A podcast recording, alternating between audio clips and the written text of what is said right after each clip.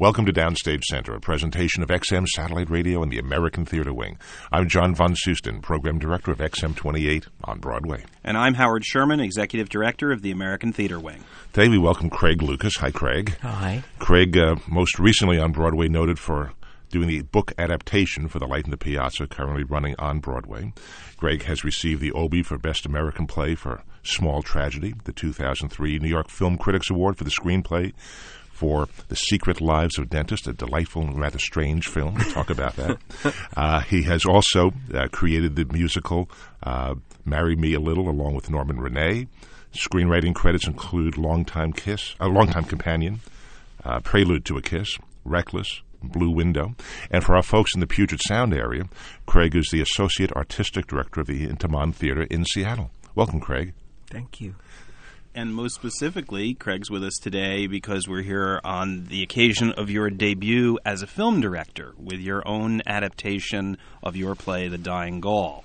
So the simple question is first time movie director, how'd it go? Ah, it was so scary. but how did it come about? I mean, was it was it a case of you were going out looking to make this film? No, that I think would have been foolish because it's uh, the material is uh, shocking and uh, dark, and uh, it, it would have been crazy for me in my fifties to be looking to direct my first movie. You know, it's a lot of money, and to put the somehow the leap of faith it, it took for these folks to say, "Oh, he can direct this movie." I mean, it's crazy, just crazy. And I, uh, they contacted me and said they wanted to make this movie, and they were considering letting me direct it. I, I think a lot of it had to do with Campbell Scott, who is one of the producers at Holedigger Films, the folks who made this and Secret Lives, uh, and uh, a certain amount of it had to do with Alan Rudolph uh, the man who directed uh, Secret Lives of Dentists, he saw some of my stage work and he called up the producers of this movie and said, "You should hire Craig. He's a real director." Uh, I called Alan after the first day of shooting, and he said, "So yeah, it's like crack cocaine, right? right? right?" Well, may, maybe for our, our listening audience, you can just tell us a little bit about how you developed uh, the storyline, the Dying Gaul, what that what it's all about. It was your your play adapted out to a movie. Well, I know I have to say it was adapted from the play, but I, I, I really tried to rethink it. I've I've tried to adapt plays before into films, and it's not terribly satisfying, you know, because you're building something you've already built, but with new materials, and trying to have it result in something that can be apprehended in uh, the same way the play was is not fun. It's it's not you're not necessarily learning something new. You're you're you're you're, retreading. So I didn't want to do that with this. I threw the play sort of away, knowing that it would exist in my unconscious, and r- took the basic story elements and thought them through from the point of view of a camera and what a camera can accomplish. But is it still the same basic storyline? There are many different elements in the movie from the play. Uh, some of the major uh, storyline uh, aspects are completely different, if not opposite. Well, it's basically about a three-way relationship: yes, husband, wife, and a, and a, screenwriter. Yeah, and the play was about a four-way relationship. A psychiatrist who was also in the story that I decided to excise from the. M- maybe just give us the Reader's Digest version of what the storyline is. It's about a writer who is grieving for his lost lover. Uh, recently dead. Uh, this is 1995, before the protease inhibitors and the antivirals came along. He's written a script uh, that, in some ways, memorializes and reflects that relationship, and a studio offers him a million dollars to uh, rewrite it as a heterosexual relationship. He becomes romantically, sexually involved with the producer at the same time as he becomes deeply connected to the producer's wife, becomes her best friend. And uh, all three of them take a series of very small steps, each one a kind of a lie, a self deception or a deception of one's loved ones. And ultimately, it, it is out of the control of all three of them, and it sort of hurtles forward like a snowball rolling down a hill. And it does not end well. Mm-hmm. But we won't give that too much of that away. but in, in rethinking it, you certainly had opportunities. You know, as a playwright, I certainly hear from other playwrights that you're constantly thinking of, well, how many scenes can it have? How, you know, can they build these sets? Can they do this? You certainly had more opportunity when you were rethinking the work in terms of the spaces that you could work in, the places that this could be happening. Did that open up the writing in a way, or or did you write it first and then, as a director, figure out how? No, I had to I had to conceive of the story. How would I tell it from the camera? A play takes place in a fixed proscenium, and everything inside the proscenium moves. A movie is a, a, a moving proscenium, you know, which can uh, show two inches of a hand, or it can show the entire desert from above. Um, that freedom to show anything you want has to be somehow embodied in your mind and your imagination as you begin to write a screenplay. So every one of those rooms and places and uh, uh, you know scenes without dialogue, of which there are quite a few in the movie, have to be envisioned as being as much. I mean, I mean, for instance, when when we went to Jeff and Elaine's house in the uh, the play, nothing changed on stage. I mean, a chaise lounge came in maybe and a couple of plants, but you had to glean from the behavior and the, the words that this was the home of very, very, very wealthy people. But I didn't have to do that in the movie. Nobody had to say anything. In fact, the house is never even commented upon. No one even says, "What a nice house." Because you see it on the You screen. see it, and it's clearly a twenty million dollar house, which is what it is, you know, and it, it, and that says so much about what is available to these people, what kinds of things they can do and get away with. Well, where did the original concept come from when you created the play years ago, before the movie? Well, you know, it all always comes from your imagination. You sit down and you think, well, now what in the world can I do? What can I tell that'll make people sit up and pay attention? And I had a commission from Hartford Stage, from Mark Lamos, to write a new play, and I thought I'll write a small one this time. I'll do four characters, sort of a unit set. And I'd just come out of a couple of years of writing in Hollywood, uh, and I had recently lost my lover. And so those two things uh, conjoined uh, in my imagination, and then that was all that I really took from from my life. And I set out to, and I was also very interested in the internet at that point. It was the first time I had uh, email, 1994, 5, 6.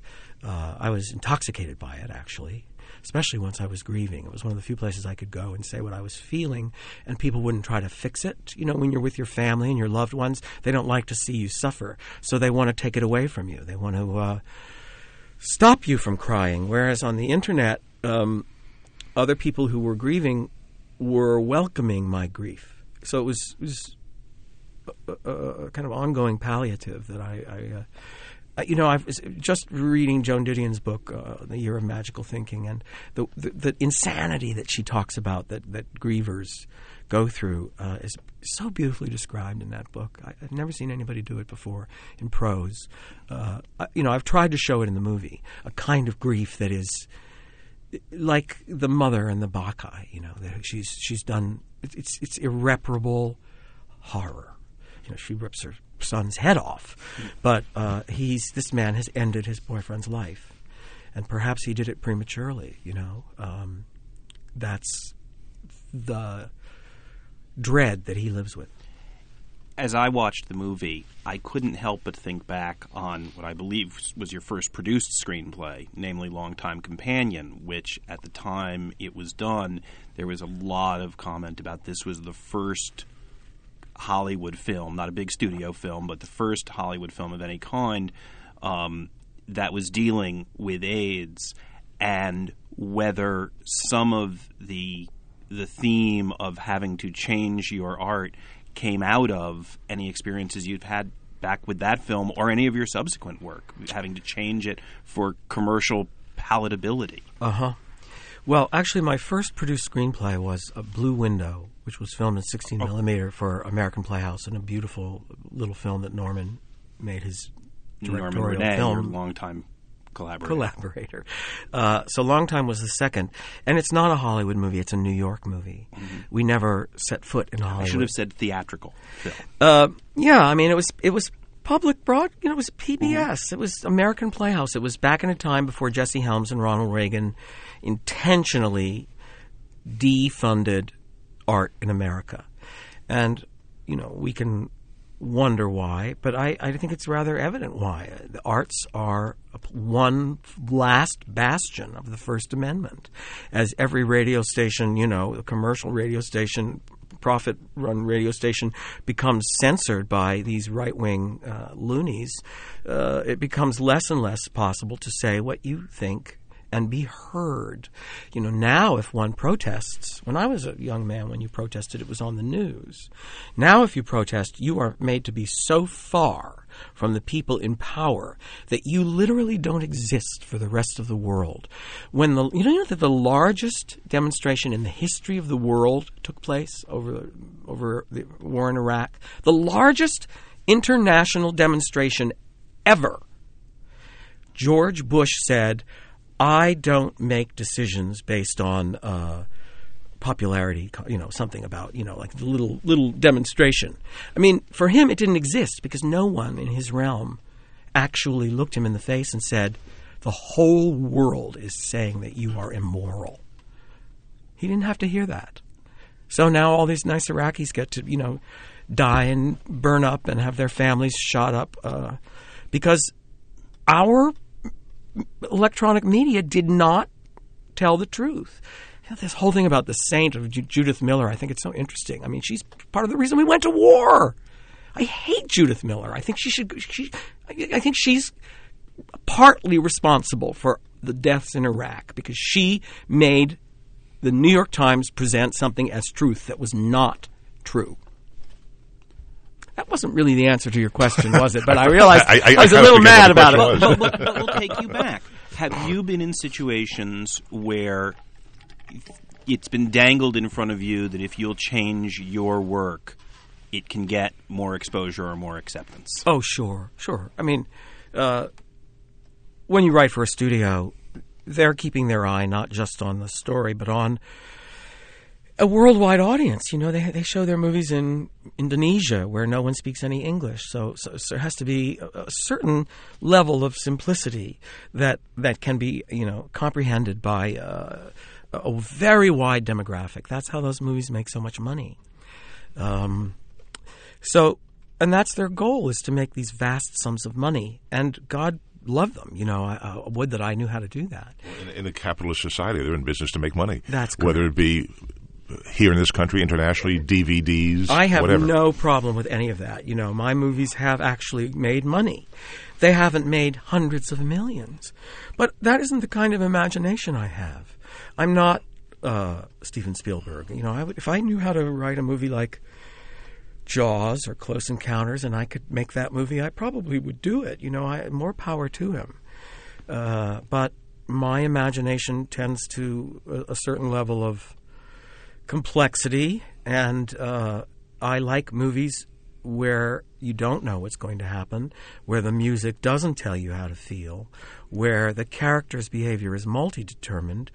I like art that reflects life. You know, it was sort of interesting that uh, yesterday and the day before, John Banville got lambasted here in New York for his wonderful book, The Sea, because there are words in it that are not in common parlance. Why isn't it a gift for someone to write a book where you have to keep opening up the OED and looking up these words? Why would that be a bad thing? Why characterize that as show offing? You know, show offy. Why not call that challenging someone who assumes you are smart enough to look up a new word? or, that, or that you know it to begin with. or perhaps, yes. Maybe. perhaps. I mean, I love reading John Banville for this very reason. But um, so I was asked at various times to take a character and make them less uh, dark or less uh, internally contradictory. People people live with contradictions. You know, a lot of progressive people have money. And really, their interests should be represented by the Republican Party. Uh, why is that so? You know, wh- how does that happen? Or how does it happen that someone like my father, who has very little money, should support a president who is taking his money from him, you know, daily? Why did all those people in Kansas vote for this clown? So let me come off. You, you mentioned contradictions, and while this isn't quite a contradiction, I think it would be very interesting, particularly for the listeners of this station, to know that in your earliest days in theater, you were not the the multi hyphenate, hyper articulate playwright, screenwriter, director, but you were a Broadway guy in the chorus. and we can actually somewhere hear your voice on Sweeney Todd and 20th Century and and other shows, uh, Shenandoah as well. Um, how did you make the journey from being an actor and and in some major musicals to creating certainly your first show, "Marry Me a Little"?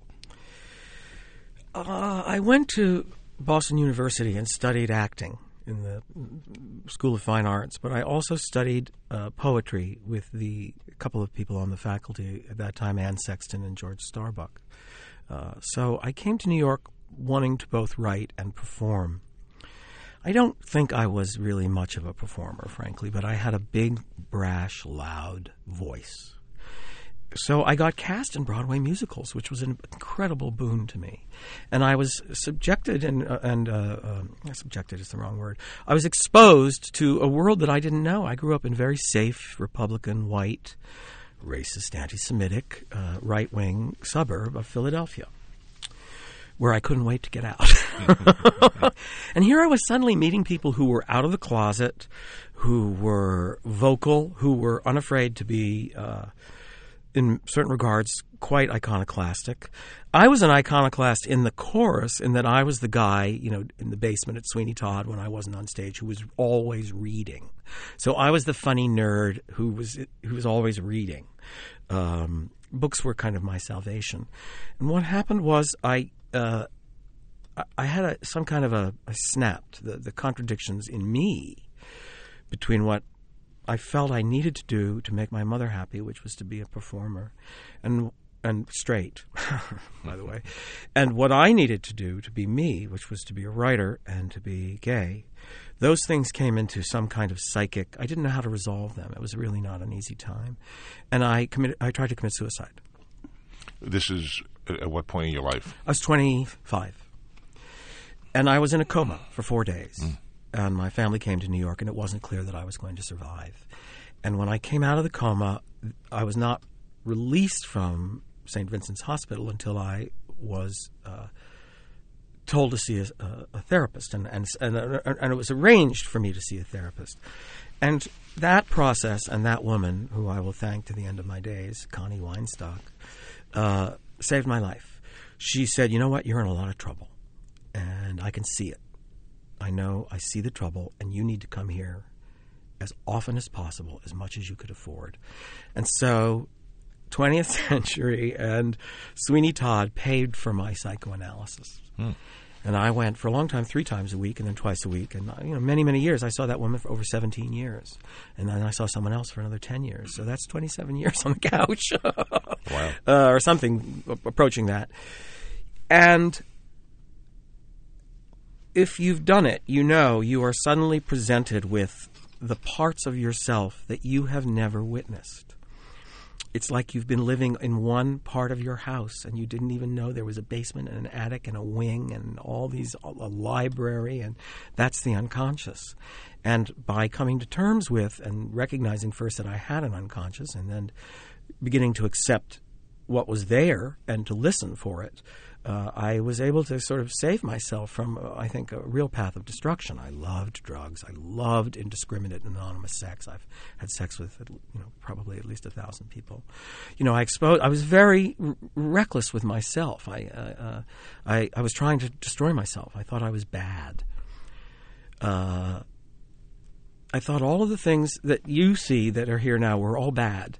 You know that I'm soft, that I'm that I'm feminine, you know, that um, I was I'm thoughtful about that I'm not Republican, that I don't like war or uh, American foreign policy, you know, uh, uh, that I think our money is all spent on the wrong things. All these aspects of myself, which were there when I was a child. I mean, I told my parents at nine I was an atheist, and at eleven I said I was a Marxist. They didn't know what to make of me. I mean, my father was in the FBI for crying out loud.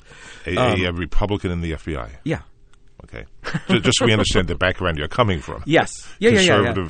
I, I barely met a Democrat until I was in college, and I barely met, I thought, a Jew until I was in college. How about gay people? It turned out, well, I didn't know any gay people until college. Well, you didn't realize you knew any. Right. Now, I, I mean, I ran into my math teacher at a gay bar in New York, and I screamed, Mr. Kurtz, and it was like it was one of the funniest scenes. It all made sense. Suddenly, no wonder everyone was always making fun of him. He was just a big girl.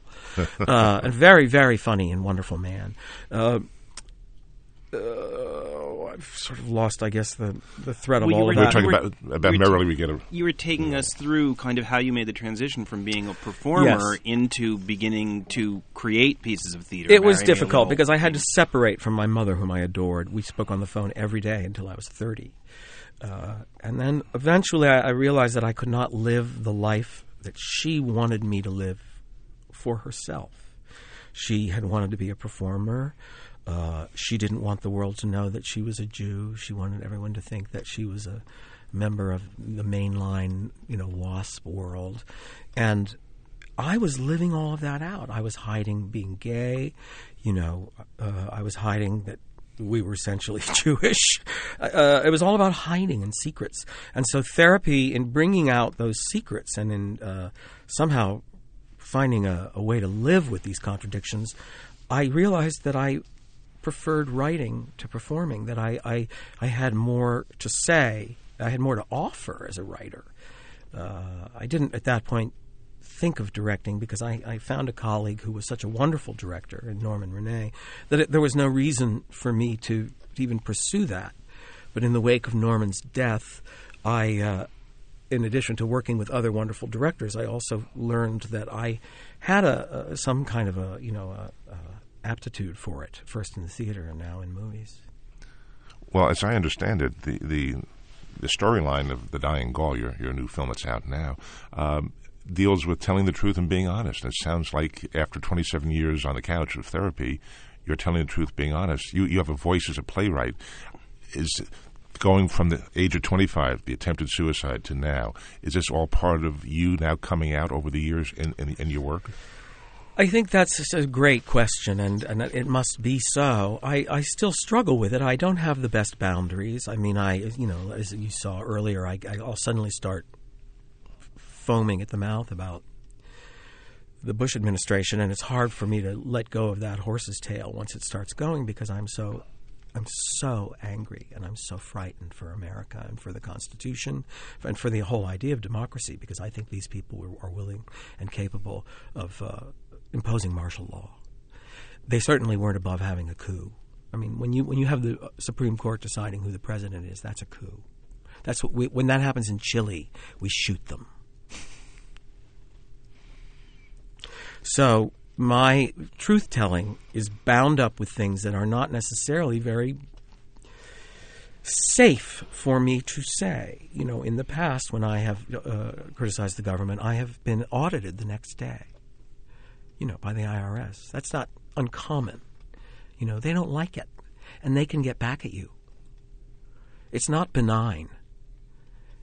You know, we may have the First Amendment, but speaking up does not come at no cost, as you all know. Uh, Bill Maher lost his job for suggesting that sacrificing one's life was not cowardly.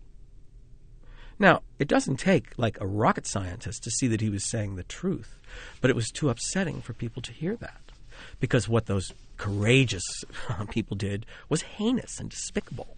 And there again, a contradiction, you know, uh, and he lost his job for it. Well, so you, I have friends who went to jail in the 50s for speaking their minds. You you said before when you were in college you got roles in musicals because you had a loud voice. You meant in terms of volume. I It did. sounds like you have a loud voice in another sense now. uh, metaphorically, you you do have the pen, you do have the stage. I'm so privileged. I'm so grateful to have the opportunity to have an audience because I feel it is very, very rare. There were years in my life where I went to a nine to five job, you know, and was someone's secretary, years and years and years. And it's so soul numbing. And, uh, you know, when you have a job that is drudgery, uh, I n- recognize now that I'm like the luckiest guy on earth. When people say the life of a writer is hard, I just say, "Oh, shut up." Compared to You're- what? yeah, exactly. You're your own boss. You get to be with your family at home if you want. Uh, okay, your income is going to be unsteady, and you may have to take some work that you don't want. But what you know, the difference between writing a script for television that you're not very interested in and you know working at Starbucks or worse, you know, in a coal mine. Uh, I, I'm like the luckiest person on earth. Watch what you say about Starbucks. XM has a Starbucks channel. Channel seventy six is our Starbucks. I have money channel. in Starbucks. I and my boyfriend invested in Starbucks like in the second year, and and uh, it was a very good thing to do.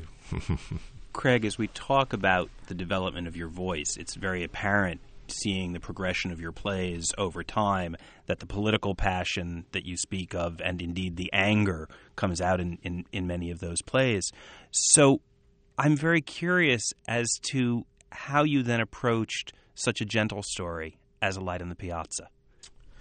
Well, every story has its own uh, heart and spine, and that story belongs to Elizabeth Spencer. You know, she wrote this novella in the fifties, uh, late fifties, and it's about something that I found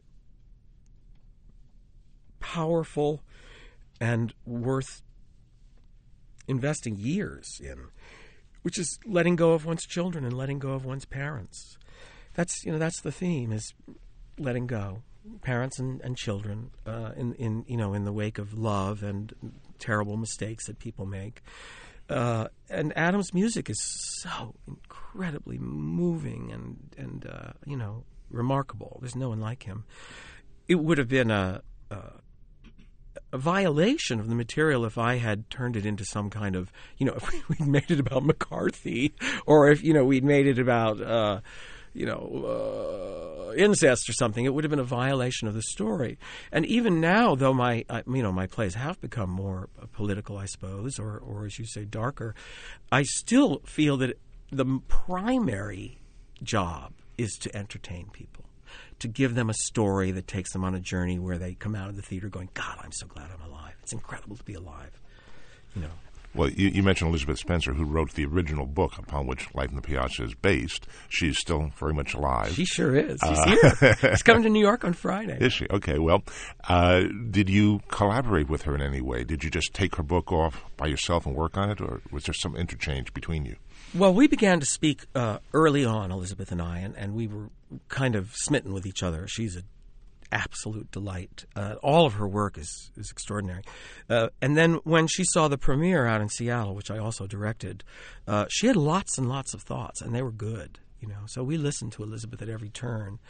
Uh, uh, she's still outspoken about things, you know, that she feels, and I thought we would be ignoring her at our own peril because it's her damn story, you know. Well, how did you? Now, you were the associate, are the associate um, artistic director of the Intiman, and that's where the Light in the Piazza, the play, the, the musical, was developed. Yeah, that's- how, how, how, how, how did you decide to do that in the first place?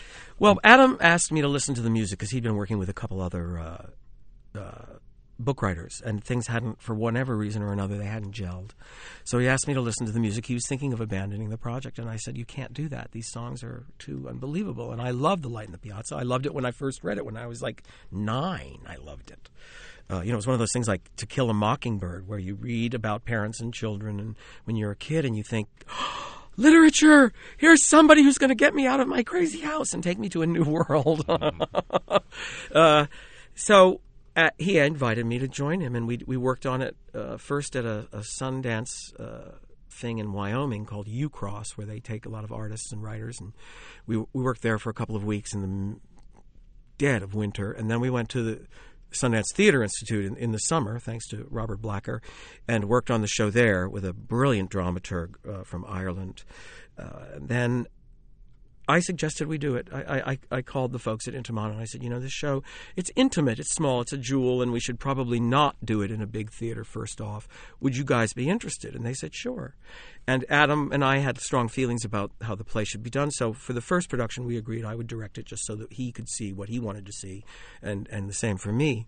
Um, and I like working out there, you know. In Seattle, they don't, they go to the theater less often. There's less to see. It's not a glut of theater. So there's a kind of gratitude for it that you certainly don't experience in New York. Because there's every night there's a thousand things to miss in New York, mm-hmm. you know. So there's that awful jaded thing. So when you were developing, was the idea always to bring it to New York eventually? Not necessarily. We thought for a while about just touring the country with it and doing it to other theaters, but Andre Bishop and Ira Weitzman from the from Lincoln Center saw it in Chicago and uh, and in Seattle, uh, Ira, and uh, they said, "Would you like to do it at Lincoln Center?" And we went and looked at the two spaces. I think they were thinking of giving us the, the Mitzi Newhouse, the little one downstairs where Wendy's play is playing now, Wendy Wasserstein. Uh, and it, we, there was no place to put the orchestra. So Andre, to his credit, went, Well, there's upstairs, which is a huge theater. I mean, it's immense you you mentioned in the course of this that you directed it originally. Of course, Bartlett Sher has directed the production that we have here in New York yeah. now.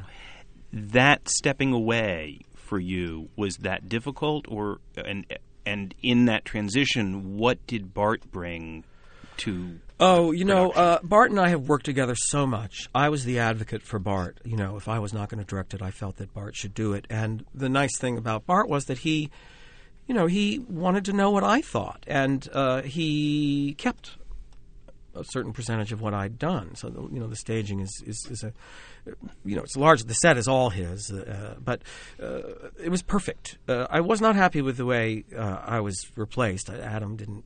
I, I, wasn't happy with the way that happened, but I w- was very happy to step aside. That was a good, a good thing. And Bart has directed my newest play, which we may do next year uh, at the public. And, and that play is? It's called Singing Forest. Which was at the Long Wharf, yes, and, and also, also, at, at the Intiman. God, you know it all. Right. That's well, very impressive. Well, we, I we, can't we have listeners around the country, so we need to make sure we, we're touching every base. Yeah, that was a good experience. I, I loved working on that with Bart. He's he's a brilliant director. He's, he's, he's the finest director I know. Well, one of two. I know two I know lots of great directors, but uh, Bart Sher and Mark Wing-Davey are the two finest stage directors I think that, that are working today in, in, English anyway. Well, you alluded before to Elizabeth Spencer having seen the show at the Intiman and suggesting some changes. How has the show changed in its transition from Seattle to New York? We toyed a lot with where to reveal to the audience the, the truth about the daughter and her her her, her situation you know, which is unique because it's a. Uh, if anyone has not seen The Light in the Piazza and does wish to see it, don't listen. in about 30 seconds. Because she's brain damaged. She's been kicked in the head and uh, by a horse. And brain damage, of course, manifests in so many different ways. It's just, it can, it can, you, you can not, you can lose the ability to feel empathy and nothing else can happen. Your mind can develop in all ways. And we decided that this girl remained, insofar as her ability to deal with stress and complex situations, she remained a 10 year old. And that all other aspects of her psyche uh, went forward. She's a 26 year old. Uh, of course, Ben Brantley, as usual, didn't get it and didn't understand that it was brain damage and not mental retardation. Uh, but you know, it's a real thing, and uh, it's such an interesting dilemma because you, it's hard to let go of one's children, whether they're 10 and they're going off to camp, or whether they're 26 and they're going off to get married. And it's hard to let go of one's parents, or you, as you can see from my experience, it was very hard. Well, in the in the original book, The Light in the Piazza, in the yeah. film, and in now this the current stage version, does that point of discovery occur at the same point or at different points? Different, absolutely. I've never seen the movie, so I don't know where it happens in the movie. But uh, in the book, she reveals it on the second page. It's interesting that you never saw the movie. You know what? I didn't even know about it when I started working on the show uh, with Adam, and then when he told me about it, he said, "You know, it's not it's not said to be so wonderful, though some people it's their favorite movie. So go figure." Um,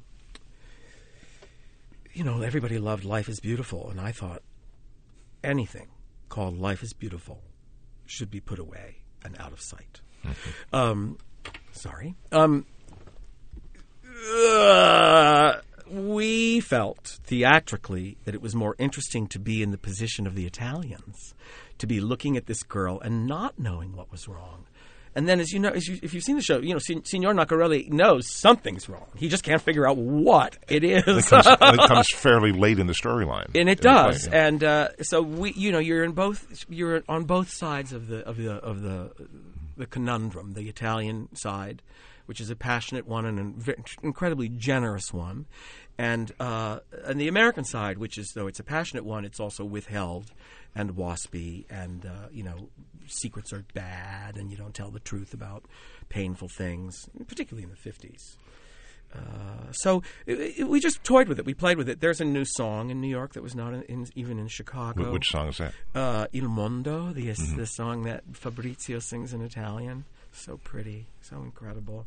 I love working with Adam. I've never, ever, ever had a better time collaborating with someone.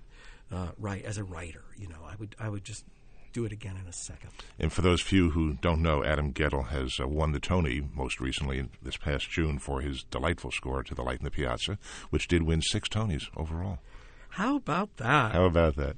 And it's running now through March, I guess. It's been extended several times. Yeah. Victoria Clark still starring in it yes. at uh, Lincoln Center, the Vivian Beaumont. Uh, if you haven't seen it, I would encourage folks to go see it. And in the meantime, Craig. people around the country are going to get the opportunity to see Craig's work with Dying Gaul, which is going out uh, on a slow release pattern across the country, playing a few major cities right now, and more to come. In movie theaters, not In movie theaters. not in regular, legit theaters. Craig Lucas, thanks so much for being with us today on Downstage Center. I'm very uh, grateful that you did this. Thanks. Thank you, Craig. For the American Theater Wing, I'm Howard Sherman, reminding our listeners that these programs and all of the education and media work of the American Theater Wing is available online, on demand, for free from our website, www.americantheaterwing.org. And for XM Satellite Radio, I'm John Von Soosten for Downstage Center. That's a wrap and thank you.